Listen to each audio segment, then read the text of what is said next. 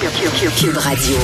En direct à LCN. Mario Dumont que l'on retrouve dans les studios de Cube Radio. Mario, euh, aujourd'hui, le ministre de la Santé, le premier ministre, tout le monde a confirmé donc que le 7 mars, il y aura plus de masques obligatoires dans les classes du primaire et du secondaire.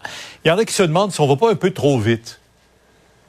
En fait, c'est un sentiment qu'on est un peu poussé par la politique et par les manifestants. Je pense que c'est ça le sentiment. Tout le monde dit oui, on arrive là, on est à peu près rendu là.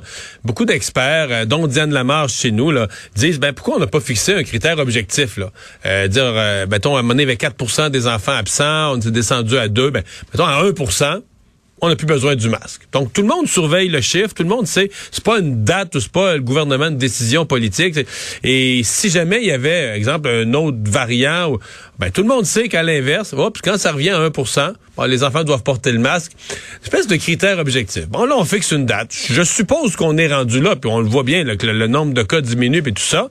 Mais je pense que même les gens, les pédiatres et autres qui sont globalement d'accord avec leur, la décision, ont un peu l'impression que le gouvernement se fait pousser par une colère publique, euh, oui, qui est partagée par une population épuisée, mais ça reste une minorité bruyante qui pousse fort, fort, fort, et qui n'ont pas nécessairement eux en main. Ils sont tannés, sont tannés, mais ils n'ont pas nécessairement toutes les données scientifiques pour faire ce, qui arrive le mieux, pour que ça se passe le mieux possible, ce qu'on ce souhaite tous, puis qu'il n'y ait pas de retour en arrière.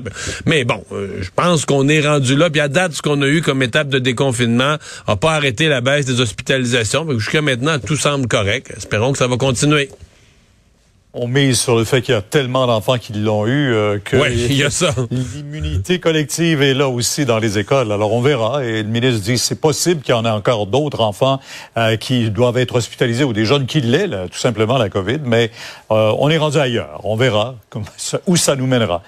Maintenant, on entendait le premier ministre Trudeau tantôt annoncer que le Canada y va à son tour, un peu comme le font tous les pays euh, alliés, de sanctions contre la, la Russie à l'endroit de l'Ukraine, bien sûr, euh, cette invasion là-bas. Ouais faut pas s'illusionner, Pierre. J'ai l'impression que Vladimir Poutine, à moins qu'il soit complètement niaiseux, là, il il a planifié ça. C'est des sanctions tellement prévisibles, tellement minimales, qui touchent un peu le secteur financier, mais je pense qu'au moment où Vladimir Poutine pose le geste de dire, OK, euh, bah, c'est une drôle de stratégie un peu brillante qui est faite. Moi, je déclare indépendant, le deux des indépendante deux des provinces de, de l'Ukraine qui sont pro-russes, qui sont plus proches des Russes. Puis après ça, ben moi, c'est plus l'Ukraine. Je, je à, mon sens, je n'envahis pas le territoire ukrainien. Moi, je considère qu'ils sont plus partie de l'Ukraine. Puis je peux, mes troupes peuvent rentrer dedans pour aller pour aller assurer la paix. Ça devient une mission de, maintien de la paix dans ces territoires. Euh, bon, euh, stratégie grotesque, mais quand même relativement habile. Et là, à partir de là, ben, si l'Ukraine réplique, lui, lui, euh, Poutine va dire, ben là, c'est, moi, c'est l'armée russe qui est attaquée par les Ukrainiens. Et là, ça va lui donner son prétexte pour envahir toute l'Ukraine. On a vraiment l'impression que c'est un engrenage qui est parti. Donc, est-ce que les sanctions, les sanctions du Canada, des États-Unis, ce sont les mêmes sanctions? Est-ce que vraiment c'est une surprise? Est-ce que c'est un choc là, où Poutine se dit et j'avais pas prévu ça. Moi, mon sentiment, c'est que Poutine mène le jeu. C'est lui qui décide. C'est lui qui est en avant. C'est lui qui déplace le premier son pion, puis que le reste du monde est en réaction pour l'instant. Et euh, bon. Ben, euh, la sanction probablement la sanction qui euh, doit un peu le surprendre, c'est la décision euh, de l'Allemagne de, l'Allemagne ah concernant le pipeline. Ah Exactement. L'Allemagne, c'est peut-être quelque chose que s'il y a une chose aujourd'hui qui n'était pas dans son plan de match, c'est peut-être l'Allemagne qui l'a fait parce que eux, euh, c'est des sanctions qui leur coûtent cher à eux-mêmes les Allemands. Ils sont approvisionnés en gaz naturel beaucoup par la par la Russie. Mais Pierre, c'est une chose qu'on sait des guerres, puis vous avez plus d'expérience que moi, c'est qu'une guerre, on sait quand ça commence, on sait où ça commence on ne sait pas combien de temps ça va durer, sur quel territoire ça va s'étendre, pendant combien de semaines, de mois, d'années. Et c'est ça qui est inquiétant à ce moment-ci, le nommons les choses. On va parler ce soir encore de Jean Charest. Mario, c'est devenu euh, une habitude mhm. de parler de Jean Charest parce qu'il laisse traîner sa décision, mais je pense qu'il pose très bien le jeu là, hein, et invite les gens à s'exprimer. Puis là, il y en a d'autres qui l'ont fait aujourd'hui. Oui, oui, mais là, c'est une supplication, là, député, sénateur, Alain Reyes, l'ancien lieutenant des conservateurs au Québec, où carrément, on, on y va d'une... Une, un hommage à Jean Charest, à sa carrière, etc. Bon, un peu, un peu exagéré. On oublie des petits bouts aussi là, qui, ont, qui, ont, moins bien été. Mais on le supplie. On se dit, on sent bien qu'on ne veut pas Pierre Poilievre. On sent que le seul qui peut empêcher Pierre Poilievre de devenir chef du Parti conservateur, là, pour l'instant, le seul, ça semble être Jean Charest, qui soit un compétiteur valable, qui arrive avec une autre vision des choses. Et donc, on se raccroche dans la lettre, de... Mario, il y a pas de, dans la lettre, il n'y a pas d'appui de l'Ouest. Ouais, moi, c'est une chose que j'ai notée. Peut-être que ça viendra en deux temps. Peut-être que ce sera une, une, une, initiative future. Mais pour l'instant, on, on, a déjà l'impression que M. Charret aurait moins d'appui dans, dans l'Ouest canadien. Et on publie une lettre qui n'a pas de signataire là, à l'Ouest de l'Ontario. C'est peut-être une faiblesse de cette lettre-là. J'ai l'impression que la décision de M. Charret est quand même très avancée, ceci dit. Là. Alors, il va y aller ou pas? Ouais. Ah, je pense qu'il est en chemin. À moins que quelque chose vienne le freiner, je pense qu'il est en, il est sur le chemin, là. C'est beau, Mario. Demain à 10 h. Au revoir. Alors Vincent, en conclusion d'émission, tu veux me parler d'échecs?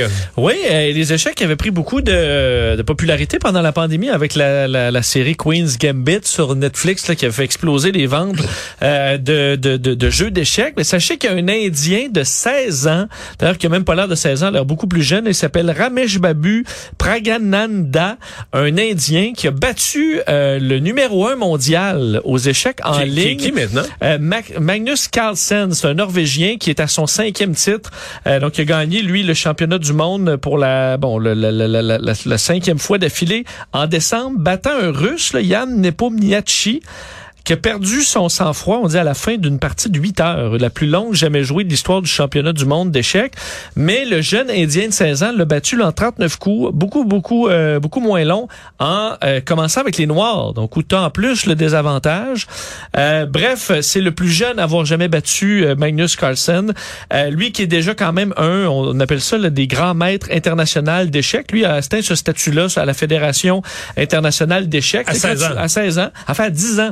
Euh, il était déjà venu un grand maître, c'est-à-dire que tu as le nombre de victoires qui te permettent d'avoir le statut de grand maître. Et là, il vient battre le numéro un mondial. Euh, et euh, écoute, il, il dit, j'ai même pas le temps d'aller souper, il faut que j'aille me coucher, parce que lui, il était rendu 2h30 à son heure locale quand il a battu le numéro un mondial. Il y avait de l'école demain? Euh, il y avait de l'école le lendemain. Alors, une belle histoire. Il sera surveillé assurément. Euh, écoute, un jeune homme très, très intelligent. Il y a beaucoup de champions en Inde euh, d'échecs. Alors, lui, ben, va tirer son épingle du jeu. 39 coups seulement. Alors, euh, je, je, je, je, pense que tu me battrais en 39 coups, toi, moi? Mario. Ouais. Peut-être même moins. Tu peux pas savoir comment... T'es bon aux échecs. N'y a rien qui m'intéresse moins que les échecs. Ah ouais, je suis okay, le pire joueur. Mettons, tu, les gens disent, oui, mais c'est le fun, mais faut que tu penses 3, 4, 5 coups d'avance, je suis incapable. Mon cerveau refuse de faire cette tâche. Fait que moi, je pense même pas un coup d'avance, je déplace mes je trouve ça plate. Toi, c'est plus le, le, génie en herbe. Euh, ouais, les connaissances générales, ça m'intéresse. Mais les échecs, ça m'a. Puis quelquefois, j'ai essayé, ça m'a jamais intéressé. Et le casse-tête de se casser la tête, ça te. Ce, ce type de façon-là de se casser la tête, zéro. Zéro, zéro, zéro, zéro. D'ailleurs, le comme film. Ma relation avec les mots croisés, là. D'ailleurs, le film, mais ça, j'adore ça. Ah ouais, okay, ça, j'adore les mots croisés. Queen's Gambit, le film, tu sais, je lisais Ouais. le scénario, puis je me disais, mais mon Dieu, là, tout le monde aime ça, tout le monde en parle en bien. Je me disais, mais ça a tellement l'air plate. Mais tu sais que tu, dans, Mais en pas regardant vu- la série, tu, tu joues pas, t'as pas besoin de jouer. Non, là. je comprends, je comprends, mais ça même pas pas complet, non plus. Ceci Ok. dit, ce jeune homme, euh, je m'inquiète quand même comme parent. Il va être euh, fatigué à l'école le lendemain. mais d'après moi, il n'y a pas de misère à l'école. Je pense que ça va assez bien. Doit Je avoir pense qu'il doit être partout. correct à Ouais. l'école.